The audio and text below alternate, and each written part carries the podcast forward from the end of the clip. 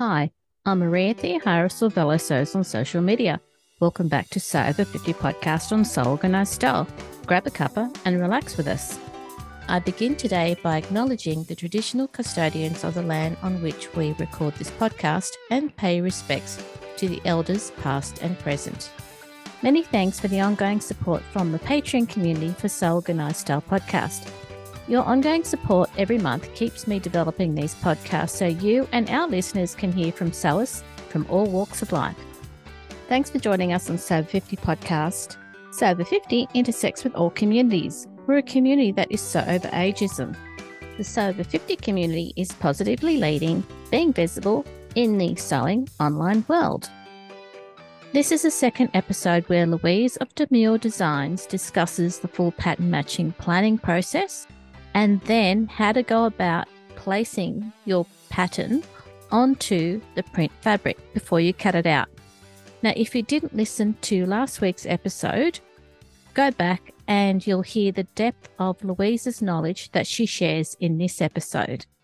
Talk to us about pattern matching. The pattern matching. So, yeah, as you know, I made a dress for myself recently, and that's sort of where it started from. I'd had this fabric for a little while and I decided it was time to make it up. Because it was a geometric pattern, I used a technique that would help me with the pattern matching. So the post shows how you can easily achieve a better result when you're working with a fabric that has a pattern that's going to need matching along the seam lines. So the technique that I used reduces the number of seam lines in the pattern and because there's fewer seam lines to match, there's fewer places for things to go wrong yeah. and, and not line up. Because that's the hardest bit, you know, when you get a patterned fabric, sometimes it's quite a headache. Like, how am I going to make this look really good?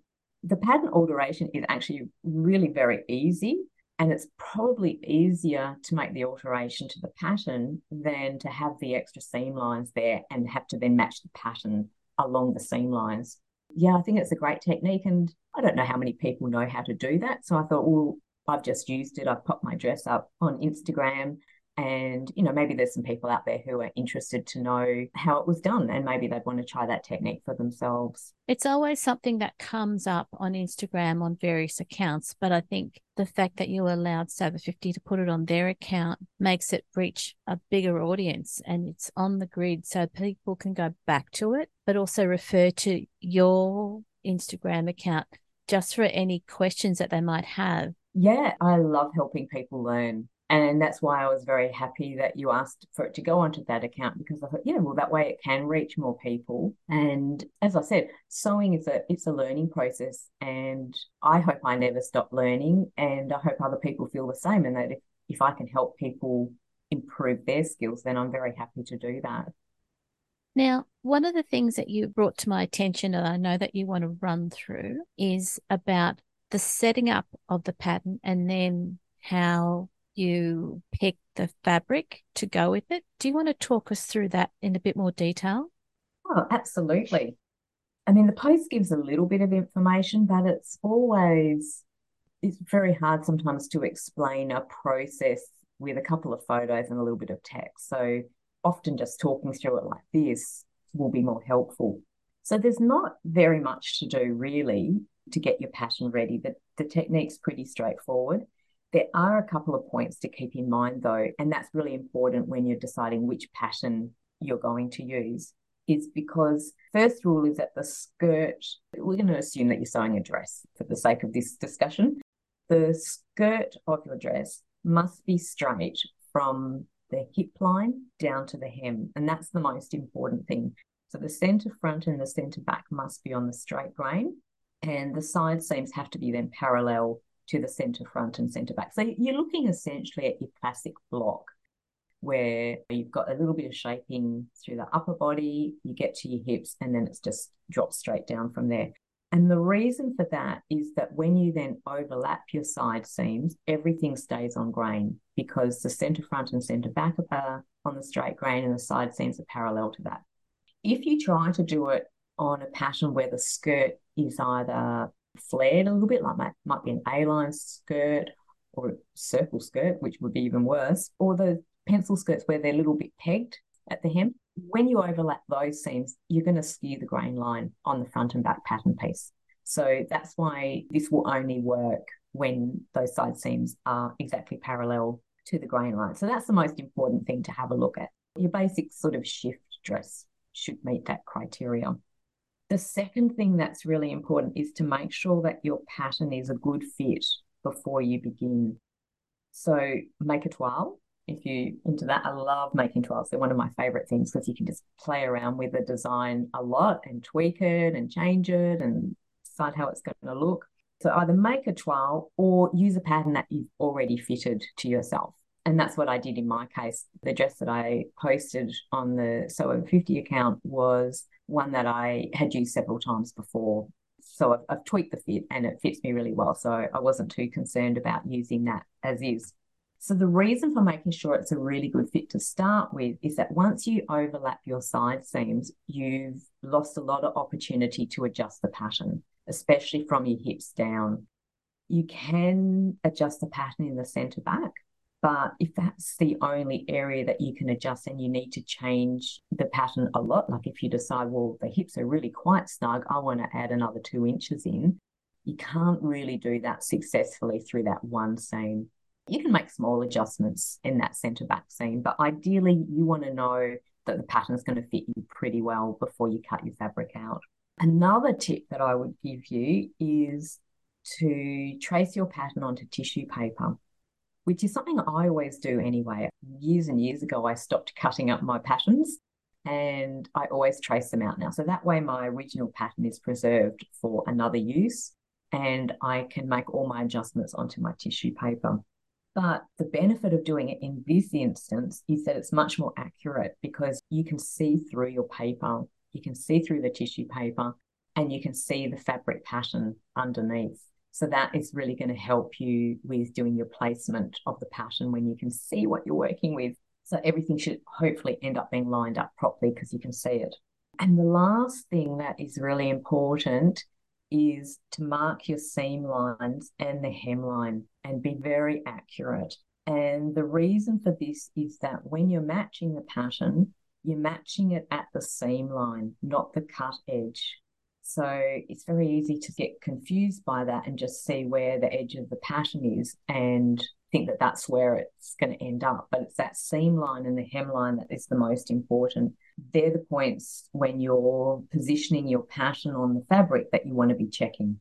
So by the time you've got your tissue paper, you've got a pattern that you know fits well, and you've got all your seam lines marked, you're pretty much good to go. You can start positioning your pattern on the fabric and yeah, then you can start the next stage of lining everything up where you want it to be. Louise, once you've set up the pattern pieces to be one full dress pattern, do you then add horizontal lines to follow the print on the fabric? Yeah, because the fabric can sometimes shift around a little bit. Is that what you mean? Yeah. Sometimes, yeah. Sometimes I do. That's right. And if you look at the post, you'll see that once I've joined the, you know, if you've got your half front and your half back and you join them at the side seam, I then make a mirror image of that so that you've got one pattern piece that runs from left to right. You've got your half center back, your complete front piece, and then your other half center back, and that's all all joined. And yes, I would mark the center front so that you know that that's where that is on the pattern. In theory, your hemline will be perpendicular to your grain line. So in theory, that should line up along a pattern. You know, if you've got a geometric pattern or a stripe or something like that, at the lower edge, that should line up. But yeah, you're quite right. Some fabrics, if they're a little bit unstable, you are better to probably put some lines across the pattern. Yeah. So from the center back on one side all the way through the pattern to the center back on the other, that you have that on a straight line on the pattern as well. I usually get tripped up. That's why I have to do that sometimes. Oh, dear. And it yeah. just depends on the fabric. It does. Yeah. I mean, sometimes if it's a really stable fabric, it shouldn't be a problem. Yeah. And you can also use this for printed fabrics. It doesn't have to be geometric. So that way it'll be a little bit less obvious if it's gone a little bit crooked somewhere. But you really want to keep it all on grain, ideally. So the good thing that you added into your tutorial is that you can still add room for a kick pleat down the center back so that you can still walk comfortably. Yeah, that's right. And that, that's probably not a problem if you're making a knee length dress, especially if it was a knit fabric like mine was. I mean, my dress was sort of mid calf or maybe a, a little bit longer. So even though it was a knit, I thought, yes, I would like to make sure I've got plenty of room to move. But certainly, if you were using a woven fabric, you would definitely want to add a kick pleat in that. Exactly. So that, you know that's easy enough. You've got plenty of space to add things at the centre back like that. But yeah, the side seams you've got to get them spot on. Thank you for that. Oh, you're welcome. I can share with you once I've developed the pattern. What things do I consider when I'm actually putting the pattern onto the fabric to make sure that you've got a nice alignment of the print on the fabric because you want to make sure that the hemline falls in the right place, the neckline's in the right place. You don't get any motifs in a place that you don't want them to be. I have a process that I go through of how to do that. Can you talk us through that process? Absolutely. So once I've got that pattern, as I said, it's a full pattern piece. I start at the center front. That's you know the visually the most prominent part of your garment that you're sewing. So you need to decide which part of your fabric pattern is going to be at the center front. So in a geometric design like mine, you can decide if you want the center front line to be in the center of a motif or between two motifs. I nearly always will put the center front between two motifs. I prefer because it's just a little bit more subtle. But it is a personal preference and it might depend on the sort of fabric that you're using as well. And especially if you're working with large floral designs. Oh, yeah. Yeah, they're really tricky. So if you've got large flowers, you need to decide well, what's going to be at your center front. Are you going to put it straight through the middle of a flower? Are you going to put the flower a little bit off to the side? If the flowers are sort of asymmetrical, like you need to make a decision about where that center front line is going to go. So that's the first thing I do. Once I've decided where the center front is going to be, then I'll have a look at where I want the hemline not your ideal hemline because in these sort of fabrics, you sometimes need to be a little bit flexible with fitting the hemline in or the, the length of the dress or skirt, whatever you're sewing, needs to fit in with the size of your design. So your hemline may need to move a little bit. Keeping the center front in position, I'll slide the pattern up and down a little bit and put the hemline where I'd like it to be. And remember, this is your marked hemline. It's not the cut edge of the fabric. It's where you're going to fold your hemline up. Sometimes it's fairly straightforward, but if you've got a fabric where perhaps your motifs are different or they're different colors, like, you know, you might have a black and white striped fabric, for example, you need to have a look at which part of that pattern is going to look the best at the lower edge. For example, if it was a black and white stripe pattern, I would be putting a black stripe at the bottom. It just sort of finishes it a bit nicer. So decide where you want the hemline. And then once you've chosen that, you've got your center front lined up, you've got your hemline where you would like it to be, then I go back up to the neckline and have a look at where the neckline seam is. And again, focusing on the seam line and have a look at if that's in a nice place. You know, does it cut through a motif in an awkward spot? Have you sort of like got three quarters of a motif or one quarter? At this point, you may need to start adjusting the pattern up and down on the fabric a little bit to get a, a nice balance between where the neckline motif is going to be and where the hemline is going to be. That's the point where you may decide that to get a nice alignment of both, you need to adjust the length of the skirt a little bit. You're nearly finished, but there's a couple of other things that I would check as well.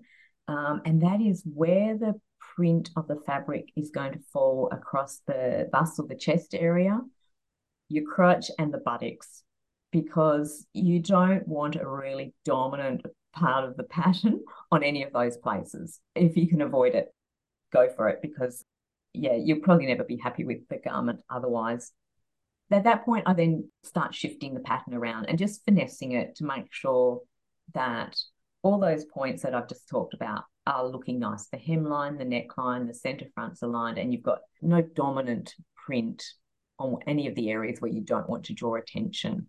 There is a little bit of finessing, but I quite enjoy that. And remember, you can see through your tissue paper. So it's it's quite easy to be able to see where your final design is going to end up on your body before you've even cut anything out. Even on just tissue, there's no reason why you can't do a cross where the bust points are, where all of those are, so that you know exactly what's going to be placed where. Yes, yes, I certainly have done that. Yeah, you can you can draw parts of your design onto the tissue Yeah. paper as well. I do that often if I want to double check how it's all going to look.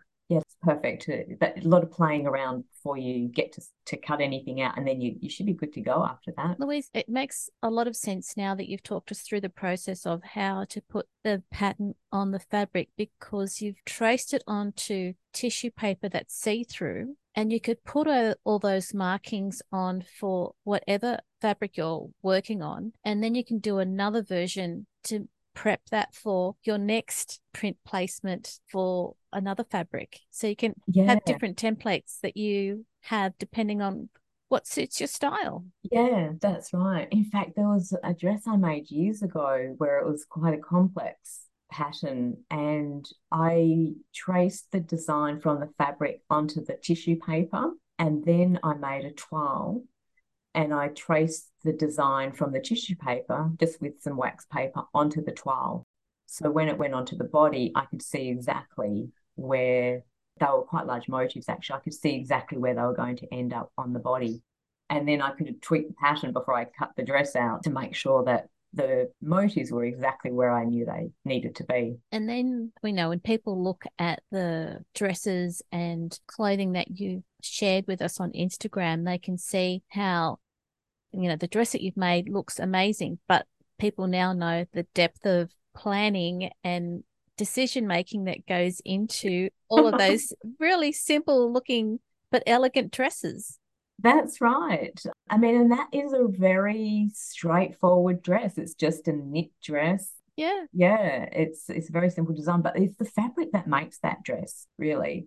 And that's what I like to aim for with a pattern fabric is I don't like to cut it up very much. I like to keep it as whole as possible and to use darts for any sort of shaping that I need to do. The simpler the design, the better. And then your fabric is what really stands out. And there's a lot of people who are listening to the podcast and who also follow yourself and Sew Over 50. And they're always curious to find more knowledge so that they can use the prints and the gorgeous fabrics that are out there for styles that suit their body. Yeah, there's some beautiful prints out there. Definitely having techniques can build your confidence in dealing with them and working with them. Yeah. Thank you for walking us through that because it is a lot of planning and a lot of decision making, but you've given us how to go about it. It's tissue paper can be from whatever source you've got, even if it's around the house. Mm, It's not as if couture sewing techniques are expensive. They can be within your budget and on the garments that you really want to wear and wear more often. that's right. And I think if you put the time into your pattern work and your sewing, you're going to make something that is lovely and you're going to be so much happier with it and you'll want to wear it for years to come. Just for that extra little bit of time at the beginning, you're going to have a much better quality garment.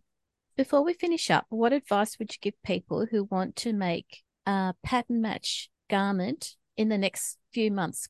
First advice I would give to anybody trying a new technique is start with a fabric that's easy to work with. That will make the process so much easier for you.